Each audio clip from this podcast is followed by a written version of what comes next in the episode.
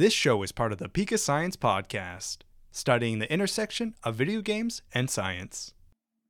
Let's begin this episode by closing our eyes, as we always do, and imagining ourselves in a special place. A place that I think all of us have thought about potentially at one point. What if we could do this? You open your eyes and you see yourself in front of that one person, that one special person that gives you something that no one else can truly give you. They are giving you your first Pokemon. That's right, it's starter Pokemon time. Now, who is it that's giving you this starter Pokemon? Is it a professor, your parents, a friend, a colleague? Do you go out in the wild and just literally jump on one? Does one come up to you? And who is this Pokemon?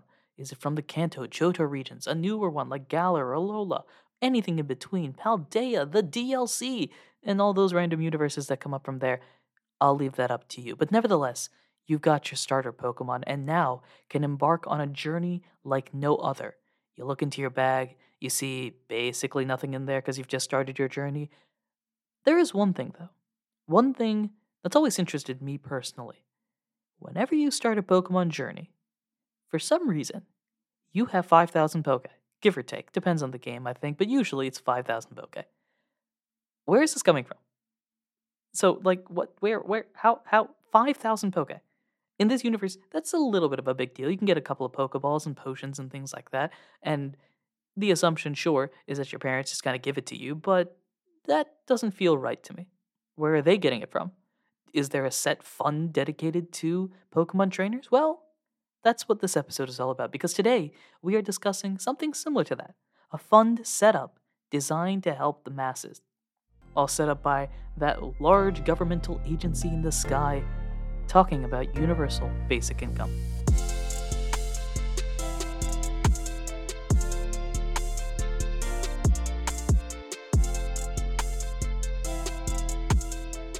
Hello, everyone. Welcome to Pokenomics here on the Pika Science channel. I am your host, Anirudh himself, here with another episode about a topic that surprisingly I put way too much information and knowledge into, uh, especially at a much, much younger age.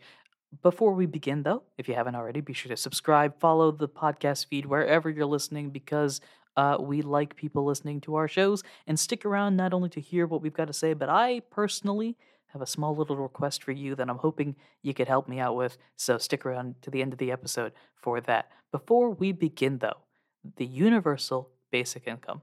What exactly is it? This is a term, a philosophy, an idea that's been spreading for a while now. Uh, it's picked up a lot of popularity, I think, in recent years, and it's an interesting economic concept in general. And so I wanted to dive a little bit into how that applies not only into the real world, but also how it could already exist in a way in the Pokemon universe. So let's begin.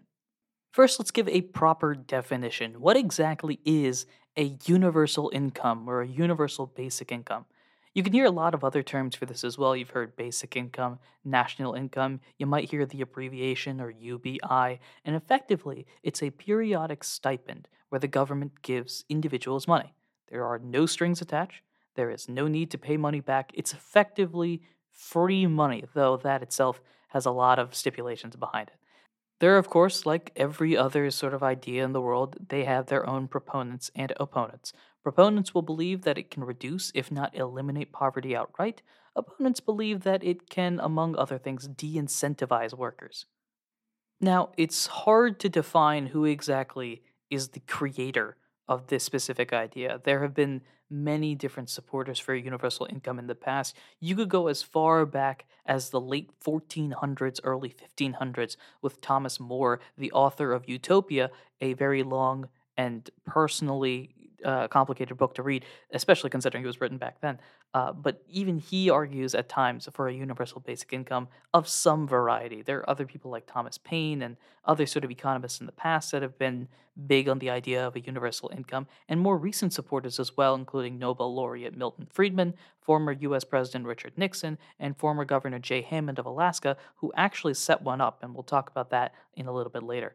But all of these folks have the same sort of idea in mind if these funds given back to the people work properly, they are able to reinvest it into building their own skill sets, providing an easier time for their families, their friends, and improving the economy in the long run as well. The easiest way to figure out if these type of concepts can work or not is to test it, and that's what's already happened. The Alaska Permanent Fund was established in 1976 by former Governor Jay Hammond, and it took 25% of oil money from the Trans Alaska Pipeline System, which is more like 11% when you take all factors into account, and placed it into basically a large investment fund designed for future generations. You're eligible to be a a member and able to withdraw funds if you live in Alaska for a full calendar year and aim to stay as a resident indefinitely, and of course, if you don't have any legal issues. The amount varies depending on the five year average, the calculations they put in to determine how much is paid out. The lowest, way back in 1984, of about $330, and the highest, as of a few years ago, is over $2,000 in 2015. This would be every year as well. Another example of a universal basic income like system is Bolsa Familia in Brazil. This is currently the largest conditional cash transfer program in the world. About 12 million families received funds, and by February of 2011, 26% of the population was covered. It's potentially considered one of the factors during the Lula administration that cut poverty in Brazil by 27.7%. Now, unlike the Alaska Permanent Fund, which is basically widely accepted as a good idea in Alaska, especially by Alaskan residents, this one isn't as uh, popular. Many people believe it causes people to become lazy and give up on jobs, though the World Bank doesn't find that to be the case. Nevertheless, it is a program that has, in part at least, contributed to a decrease in poverty in Brazil over the past couple of decades. Now, of course, for programs like this, there are always going to be those advantages and disadvantages to watch out for. The advantages, and I'm going to try to approach this from a both sides of the aisle type of perspective if I can. The advantages for this is that it's able to cut down on welfare programs because it's able to be supplemented by this universal basic income. So funds going towards specific causes can then be put towards general causes. Job loss can be mitigated by having universal basic income so you have some sort of base to work off of. More money means that more people are able to pay for the food and healthcare and other items that they need to survive. And if you shift over to the business perspective, businesses that are in countries that have universal basic income have customers with money, allowing them to profit even more from these sort of situations without needing to raise prices because having a larger customer base and having the same profit margins results in an increase in profits as well. There are, of course, a number of potential disadvantages with a program like this, and especially when you think about the sheer size of it, the first one that comes up is the expense. Having this universal basic income for a large number of the population can result in a bill that would be very large, and it needs to be important to find a way to pay for that, whether it's increasing taxes, reducing current welfare programs, or finding some other platform to be able to make the money to do this type of program. And then it becomes how often do you do it? Is this a quarterly thing, a yearly thing? Is it this amount or that amount? Leads into a lot of discussion. Another big and potentially obvious disadvantage is that this universal basic income possibility could reduce the incentive to work. If too many people take advantage of the program, it could be disastrous for the economy because you don't have the tax funds coming in to pay for all of the other necessities that people need on a daily basis. Nevertheless, the universal basic income idea has been gaining popularity, it's been gaining more research, and it's a very, very cool topic if you want to look more into it. For that, though, let's jump over to a universe that we don't have to worry about politics and other things like that the Pokemon universe. Nope, instead, all we have to worry about in the Pokemon universe are various evil organizations trying to use the power of legendary Pokemon to take over the world. Like more rain, or more land, or time kind of getting wonky. You know, maybe it's not the best, but it definitely doesn't have politics in it. So that's that's that's that's a potential bonus, maybe? I don't know. Anyway, the reason why I wanted to bring Pokemon and Universal Basic Income together is because I wanted to answer a question that's been on my mind for uh, however long I've been playing Pokemon. Basically, as soon as I got out of insert starter town here, um, where are these youngsters getting this money from? You start off basically by the end of your second or third route having fought a bunch of bug catchers, youngsters, young lasses, the equivalent starter individuals that battle you with their level 2 to 5 Rattata or Wurmple or something. And it always confuses me that these five and a half year olds have 150 Poke that they're willing to give you in payment effectively for losing a fight, which makes me wonder where are they getting this money from? Because I would be slightly concerned if I had a child come back home and say, "Hey, I lost my lunch money in a Pokemon fight," that would not be ideal. But if you take the idea of a universal basic income and say that each person is entitled to this as long as they meet certain qualifications, right? So you if we apply the Alaska Permanent Fund for an example, you have to be living in the region for a certain number of years. Typically, it's one year with the idea that you'll stay there uh, for the long term. You're not in any legal issues, so uh, we don't have to worry about Team Rocket getting advantage of the universal basic income or something like that. Then it makes sense. Yeah, of course they're going to not worry about this because yearly they're going to get yearly, quarterly, however it works. They're going to get their stipend from whatever equivalent the government is in this universe. That leads down a whole another. That could be a whole mini series in and of itself about the governments of various different regions. But whether it's the Pokemon League or a literal Kanto government or however that works, having this sort of program set in place that not only helps people recover from, if we want to go down theory wormholes, that the regions of the Pokemon world are immediately after some gigantic war. Again, another wormhole that you could definitely go down various different ways. But it would be an interesting idea to get people back on their feet, starting to spend money, get the economy rolling again. Having this universal basic income, and especially with all the funds that could be raised from all of the things we've discussed in the past in this series alone, anything we discuss in the future, the exports, the imports, the whole nine yards, all of that could be a way to subsidize this specific type of program that helps the people get back on their feet and explore the various areas that they want to explore.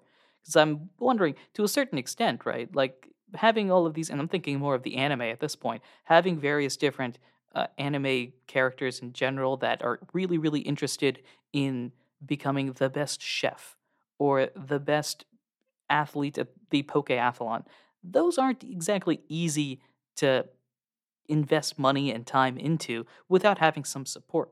And sure, you could get support from a sponsor or parents or friends or some sort of giant GoFundMe, but it would be interesting to see hey, if the government is actually providing support as well, then it allows people, one of the ideas behind the universal basic income, it allows people to spend that money on things that they want to enjoy or explore and build new different skills. And that could be an interesting way that the Pokemon world applies that. Having a universal basic income allows them to actually put funds towards the Pokemon battling universe that's being built, spending money into that, propping it up, making it more popular. And then as time goes on and people become more and more influential, and as people are able to make money off of it, that then somewhere down the line gets taxed and goes back to the government, allowing them to build a bike road or a literal road whenever cars show up in the universe and proceed from there. It's just a theory, though, guys. Who knows if that's reality or not? I I would be um, surprised if Nintendo says, "Hey, for Generation 10 or whichever generation is next, depending on when you're listening to this, we're introducing a new Universal Basic Income add-on." DLC, something of the sort. That would certainly be a surprise, but it is a cool concept nevertheless, and I highly, highly, highly recommend exploring the universal basic income thing whether you're for it or against it, it's a cool concept to look at and all of the various other studies that have been done for it. As a econ researcher, statistician, guy who likes to do studies, this is one of those topics that's really fascinating to look at. So as we dive back into our mini example, the close your eyes and imagine scenario, congratulations! You've become a brand new starter trainer.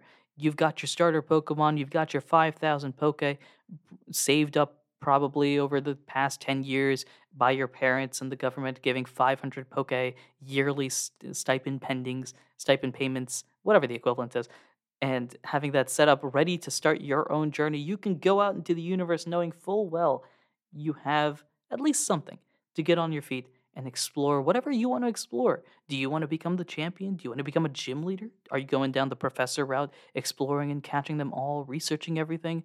Or do you go off the rails a little bit, decide you want to open a Malasada shop in Alola or become leader of the Battle Tower and go off and build up your own rules? Anything is yours. Your opportunity, your skill set is available, and you can do it if your imagination is bright enough and you spend wisely. Thanks for listening. Until next time. Take care. Oh, wait, did you think I forgot? Depending on how I edit this, that was either a millisecond after I stopped talking or multiple seconds. Haha. So, mini, mini announcement thingy thing here. Uh, nothing about the. This is more Pokenomics than Pika Science, but it's me reaching out to you. Do you have an economics topic that you really, really, really want to hear about? However, you want to apply it, whether it's something you just want to learn, how it applies into the Pokemon universe, or anything in between, well, I have great news. If you are not already, you should join the Pika Science Discord channel. Usually it's available in the link in the description down below. If it's not there, check out a previous episode. It's going to be there for sure. Join our Discord and go over to the Pokenomics specific channel where you can directly tag me and literally i would insist if you want to hear an episode literally at me i uh, unlike most people i love to be added on discord because i know people are talking to me and I, I know the conversation exists. So please please please if you have any topics that you want to do join our discord at me directly saying hey i really want to hear how pokemon and this economics topics works together. There's a bunch of ideas we've already got in the books and we're ready to get going towards. I gotta do my research on of course. But if you have a topic that you think could be really interesting please, please share it with us. We would love to hear what type of ideas you have. And I'd love to go down random wormholes about things I never even knew existed or never bothered to go into that much research into. So please, please, please, if you have any ideas, go ahead, join our Discord, at me directly. Say, hey, this is an idea. Make sure you put it in the right channel, of course. And I hope to see you in the Discord, and I hope to see you on another episode of Pokenomics. Now, truly, until next time, take care.